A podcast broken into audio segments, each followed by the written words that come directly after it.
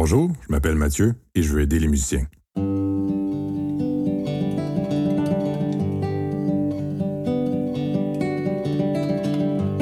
Bonjour tout le monde, j'espère que vous allez bien. Mon nom est Mathieu Boucher, très heureux de vous retrouver pour ce deuxième épisode du balado Le musicien stratégique, le deuxième épisode du balado, mais le premier d'une série d'épisodes qui seront consacrés à la mémorisation. Mais euh, la mémorisation sous l'angle de l'apprentissage d'une musique à jouer plutôt que simplement sous l'angle du jeu par cœur.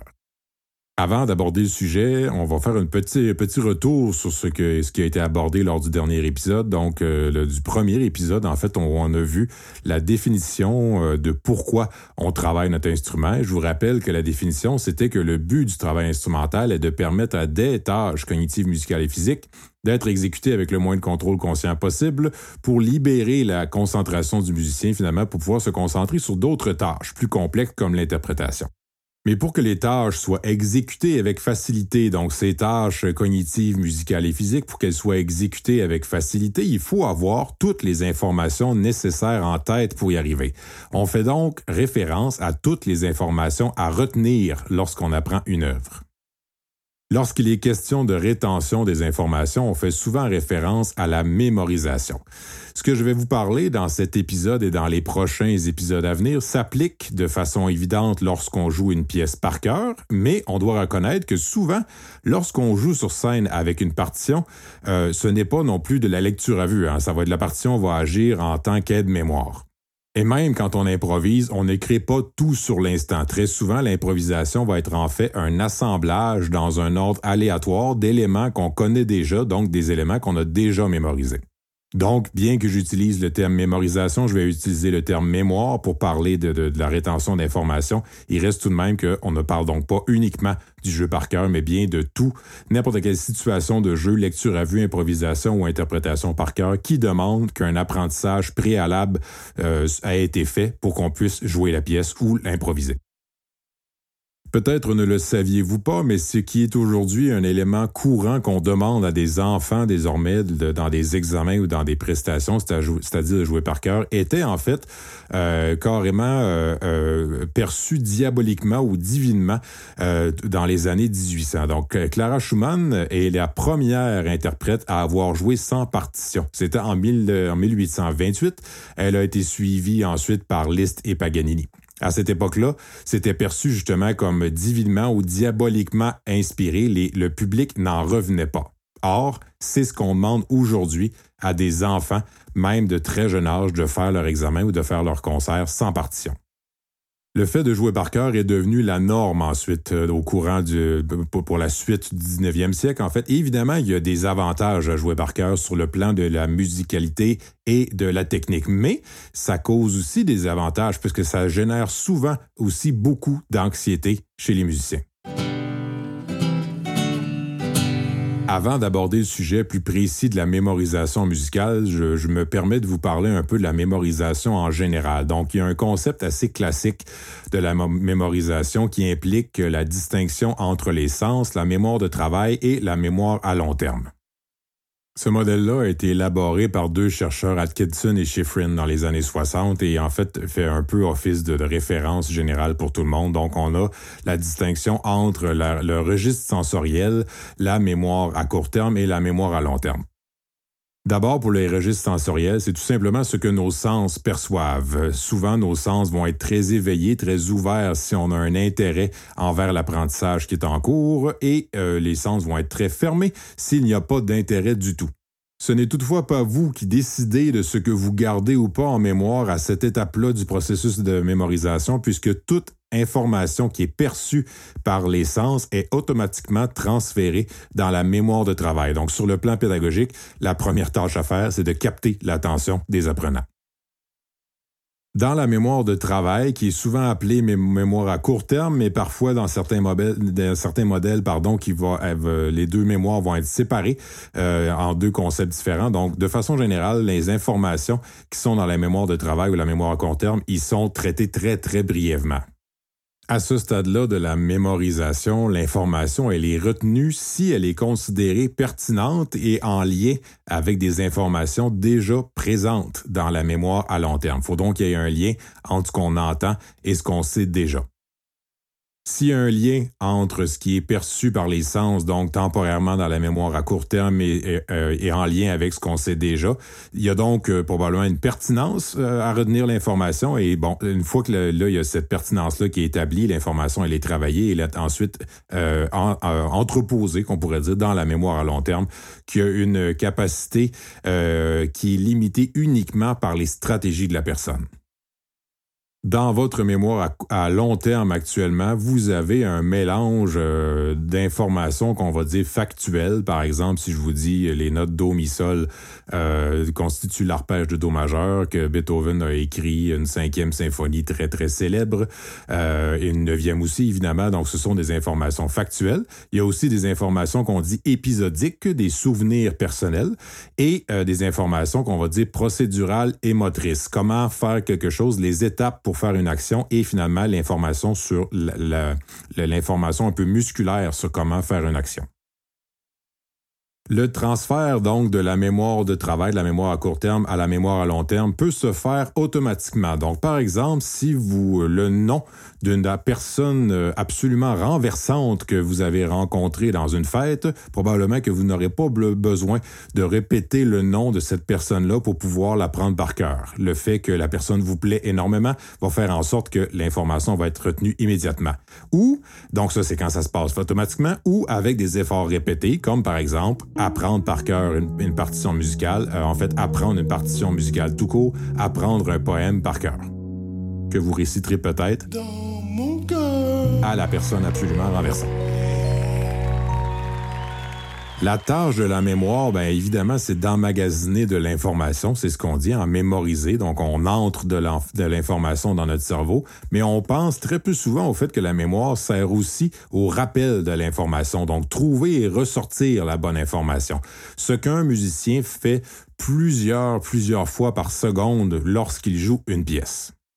Peu importe la pièce que vous avez apprise, vous avez des milliers, des milliers et des millions d'informations pour une seule pièce de musique. Les informations, toutefois, sont placées complètement pêle-mêle dans le cerveau. Donc, pendant que vous avez appris une pièce, vous avez emmagasiné de l'information, vous emmagasinez de l'information, vous répétez, vous répétez, et donc, finalement, quand vous allez rejouer la pièce ensuite, le cerveau, votre mémoire, doit aussi aller chercher ces informations-là une par une et les transformer en, commandes musculaires, si je peux m'exprimer ici, pour que vous puissiez jouer l'instrument ou chanter, peu importe, mais cette information-là est traduite ultimement en mouvement musculaire pour euh, émettre le son ou jouer sur l'instrument. Cela dit, ce rappel-là doit se faire dans le bon ordre, c'est-à-dire, admettons que vous avez retenu 30 000 informations pour jouer une petite pièce. Lorsque vous jouez la pièce devant public, si la 6574e information passe avant la 6573e, c'est le fatal blanc de mémoire ou du moins probablement un accrochage.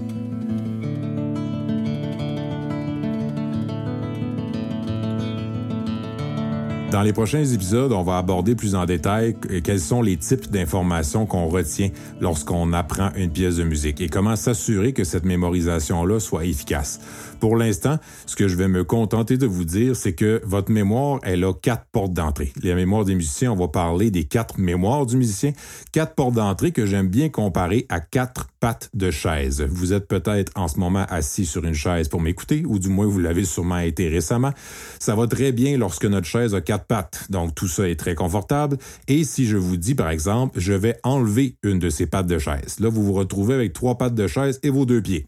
C'est pas idéal, mais on devrait être capable de s'en sortir quand même. En revanche, si j'enlève une deuxième patte de chaise, là, ça commence à ressembler à du twist. On est euh, un peu dans le trouble et il est possible qu'on chute.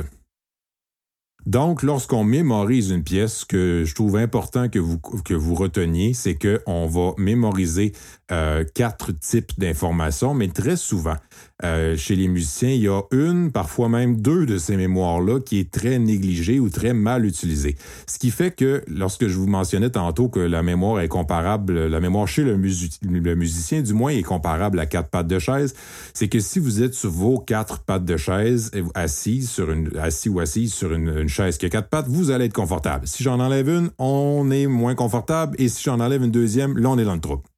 Donc, il arrive très souvent que les musiciens arrivent sur scène déjà avec trois pattes seulement parce qu'il y a une des mémoires au moins qui a été complètement négligée. Et même lorsqu'on joue sur scène et qu'on va avoir euh, appris solidement nos quatre, euh, nos quatre mémoires, donc nos quatre pattes de chaise, si on a les quatre pattes de chaise solides, il est tout à fait normal, pendant qu'on joue, qu'il y en ait, un, qu'il y en ait une de ces, de ces quatre pattes de chaise-là qui flanche une fois de temps en temps pendant qu'on joue. Vous l'avez peut-être déjà vécu, ça, sur scène, quand subitement on a pas vraiment idée de, de, peut-être de ce que sera la prochaine note, mais par exemple, votre bras, il va. Votre bras fait un mouvement, donc vous avez quelque chose qui se passe, et là, c'est comme si, oui, on enlève une patte de chaise subitement à cause d'un minuscule petit blanc de mémoire, mais les trois pattes de chaise qui restent sont suffisantes pour qu'on reste stable. Et donc, comme je le mentionnais, il arrive parfois, malheureusement, que des musiciens se présentent sur scène avec une patte de chaise, une mémoire qui a été déjà d'avance complètement négligée, ce qui fait que là, on commence la pièce avec trois pattes de chaise, donc déjà une, une patte de chaise enlevée, et là, s'il y en a une qui flanche, là, évidemment, on est vraiment dans le trouble.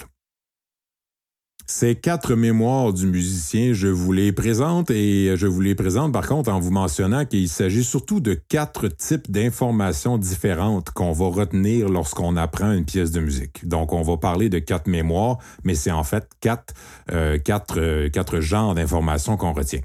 Ces quatre mémoires-là, on va les appeler les mémoires auditives, visuelles, conceptuelles et motrices. Donc évidemment, la mémoire auditive, elle est assez évidente chez les musiciens, les sons qu'on entend. La mémoire visuelle, euh, l'image qu'on a en tête de notre partition ou de nos mains sur l'instrument lorsque c'est possible. La mémoire conceptuelle fait référence à la théorie. Et la mémoire motrice, évidemment, c'est celle qui euh, est en lien avec tous les mouvements qu'on fait sur notre instrument. Ce sont ces quatre mémoires-là que je vais vous présenter plus en détail euh, dans les prochains épisodes. Oui, présenter, euh, mais aussi euh, discuter donc des pièges, des forces, des faiblesses de chacune, comment on peut s'assurer d'avoir une mémorisation très efficace de nos pièces. Et encore une fois, je le rappelle, qu'on joue par cœur ou non. Donc, qu'il soit question de faire de la lecture à vue, de jouer une pièce par cœur ou d'improviser. Dans tous les cas, on veut que ces, ces, ces savoirs-là, ces quatre types de savoirs-là aient été solidement pour que la prestation, encore une fois qu'elle soit euh, par cœur, en lecture à vue ou improvisée, se passe bien par après. Avant de présenter donc en détail euh, ces mémoires-là dans les prochaines dans les prochains épisodes, je vous invite à, à, en fait expérimenter un principe de pédagogie fondamentale, c'est-à-dire expérimenter quelque chose avant d'en avoir la théorie. C'est pourquoi je vous propose quelques petites activités à faire dans les prochains jours avant d'écouter le prochain épisode. Le premier exercice que je vous propose est, très simple, c'est en fait de répertorier les stratégies de mémorisation que vous avez déjà en place. Et là, si vous m'écoutez, si vous êtes un étudiant ou une étudiante en musique, en interprétation, vous en avez déjà beaucoup. Et si vous êtes un ou une amateur ou amatrice euh, qui, est, qui est en train d'apprendre, je sais même pas si amatrice est un vrai mot, vous m'excuserez, je viens de l'improviser et euh, bon, au lieu de couper ça au montage, je vais assumer et continuer. Donc, si vous êtes euh, des, des, des gens qui, qui, sont, qui sont d'apprendre un instrument de musique, euh, pas nécessairement au niveau professionnel, ben dans tous les cas, vous avez probablement des, stratégies pour apprendre vos pièces également. Donc, peu importe votre niveau, peu importe votre situation, faire un répertoire des stratégies de mémorisation que vous avez déjà. Je me permets une petite pause. Amatrice, le mot utilisé pour désigner la péricite, un minerai, mais cette forme désuète n'est plus utilisée. De nos jours, une amatrice désigne une femme intéressée par une chose ou une débutante. Le mot amatrice est le féminin du mot amateur. Vérification faite, amatrice est un mot accepté. Donc, revenons à nos moutons. Je vous suggérais, peu importe votre situation euh, d'apprentissage de la musique en ce moment, de faire un petit répertoire, de faire une liste des stratégies de mémorisation que vous avez déjà en place. Il est très possible que ce soit euh, mince, si c'est possible, surtout en particulier si vous êtes un amateur et une amatrice. Et là, j'utilise le terme avec euh, toute, en toute confiance. il est possible que vous en ayez pas beaucoup et c'est pourquoi, justement, les prochains épisodes vont aider, selon moi, à élargir votre répertoire pour mieux mémoriser vos pièces, mieux apprendre d'une façon variée la musique que vous voulez apprendre. Le deuxième exercice que je vous propose, en fait, c'est une série de questions à vous poser et euh, de vérifier, en fait, si vous êtes en mesure de faire euh, ce que je vous suggère. Donc, premier, premier défi, êtes-vous capable avec les yeux fermés, de visualiser vos mouvements ou de visualiser la partition que vous êtes en train d'apprendre? Si votre instrument s'y prête, êtes-vous capable de chanter ce que vous jouez sans dire les notes? Êtes-vous capable d'entendre vos pièces dans votre tête? Êtes-vous capable de solfier les notes de votre pièce, donc solfier par cœur, c'est-à-dire chanter la mélodie en disant, en disant le nom des notes? Êtes-vous capable de solfier vos doigtés ou vos coups d'archet, donc chanter la mélodie en, chantant techniquement ce que vous faites, donc doigté ou coup d'archet, peut-être que votre, votre instrument s'y prête euh, pour autre chose, mais êtes-vous donc capable d'associer des informations factuelles sur ce que vous devez faire techniquement pour jouer une pièce avec la mélodie? Êtes-vous capable de jouer votre pièce avec les yeux fermés? Et êtes-vous capable de mimer votre pièce en la chantant, donc de mimer, de faire du air piano ou du air clarinette sur votre instrument euh, en chantant la mélodie? Il est fort possible que vous ayez répondu non à une de ces questions. Si c'est le cas, pas de panique, mais vous avez probablement une patte de chaise qui est un peu fragile.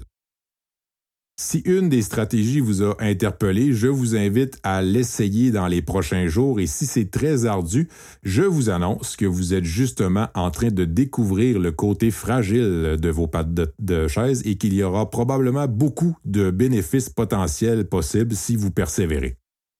Donc, comme je le mentionnais dans les prochains épisodes, nous allons aborder comment solidifier chacune de ces pattes de chaise. Je vous fais par contre une petite mise en garde qui est en lien avec quelque chose que je vous ai déjà mentionné dans les épisodes, dans l'épisode précédent. C'est que euh, une mise en garde, donc, ou, plutôt un conseil face aux nombreuses stratégies qu'on va aborder. Il est possible que vous vous disiez ce n'est pas pour moi, ou que vous vous disiez je n'ai quand même pas à faire ça. Au fil des années et au fil des nombreuses présentations et cours que j'ai donnés euh, sur le sujet, j'ai plusieurs personnes, bon, parfois dans le public, parfois des étudiants, des étudiantes qui ont remis en question certaines des stratégies suggérées par la recherche ou des applications de ces stratégies que je suggère moi-même. Et c'est tout à fait correct. J'ai souvent entendu, je ne pense pas que ça s'applique pour moi. Ah, mais moi, je suis, genre, par exemple, je, je suis genre, en chant, donc le fait qu'il y ait du jeu scénique, ce n'est pas pareil. Moi, je suis en jazz, donc j'improvise donc ce n'est pas pareil. Et, et évidemment, euh, la, plupart des recherches qui ont été faites sur l'apprentissage instrumental l'ont souvent été ont souvent été faites avec des musiciens classiques. Ce sont souvent dans les universités la, plus grosse cohorte de, de musiciens qu'on a, donc les participants les plus faciles à recruter. Euh, cela dit, euh, comme je le mentionnais tantôt, lorsqu'il est question de mémorisation, ce qu'on veut en fait, c'est que des informations qui soient dans le cerveau soient soient transformées en commandes musculaires pour faire le mouvement, peu importe celui qu'on doit faire pour jouer un instrument. Donc, que ce soit le contrôle de vos cordes vocales, le contrôle de votre, de, votre embouchure dans un instrument avant, le contrôle de vos doigts sur des instruments à cordes ou à clavier, il reste quand même que le son vient du fait qu'il y a un muscle euh, du corps humain qui a bougé pour faire ce son-là. Et c'est pourquoi euh, je considère que ces savoirs-là transcendent à peu près tous les styles et transcendent tous les contextes musicaux. On veut finalement que ce qu'on a appris fonctionne bien lorsqu'on vient le temps de jouer. Donc, c'est le fait que plusieurs personnes aient remis en question certaines des stratégies suggérées, je vous l'ai déjà mentionné, j'ai toujours considéré ça comme une force, comme, comme des opportunités pour moi de repenser la façon dont on explique ces choses-là, ces principes-là, et surtout des façons d'appliquer, trouver des nouvelles façons d'appliquer ces savoirs-là dans le plus grand nombre de contexte possible. Euh, donc, ça m'a souvent aidé, les fameux oui, mais je ne pense pas que ça s'applique. Mais il est arrivé très, très souvent aussi que la stratégie qui a été rejetée par la personne était justement liée à ce que la personne me disait qu'il ou elle n'aimait pas de ses propres prestations. Donc, quand je vous mentionnais que notre cerveau euh, reproduit sur scène ce qu'on l'a préparé à faire dans nos studios de travail, ben je pense que ça en était une belle preuve lorsque quelqu'un dit ce n'est pas pour moi. Très souvent, il arrive souvent que j'arrive à lier ce que la personne ne veut pas faire avec un, un, un, un élément que cette personne-là n'aime pas de ses propres prestations. C'est pourquoi je vous invite fortement euh, à, à, essayer certaines des stratégies qui vous, ont, qui vous auront peut-être fait sourciller lorsque je les, je les ai mentionnées tantôt. Donc, je vous invite à les essayer dans les prochains jours et euh, finalement, dans les prochains épisodes, on va voir plus concrètement comment nos quatre mémoires fonctionnent et comment maximiser leur efficacité. J'espère vous retrouver pour le prochain épisode. Mathieu Boucher au micro, très heureux d'être avec vous et je vous dis bon travail et prenez soin de vous.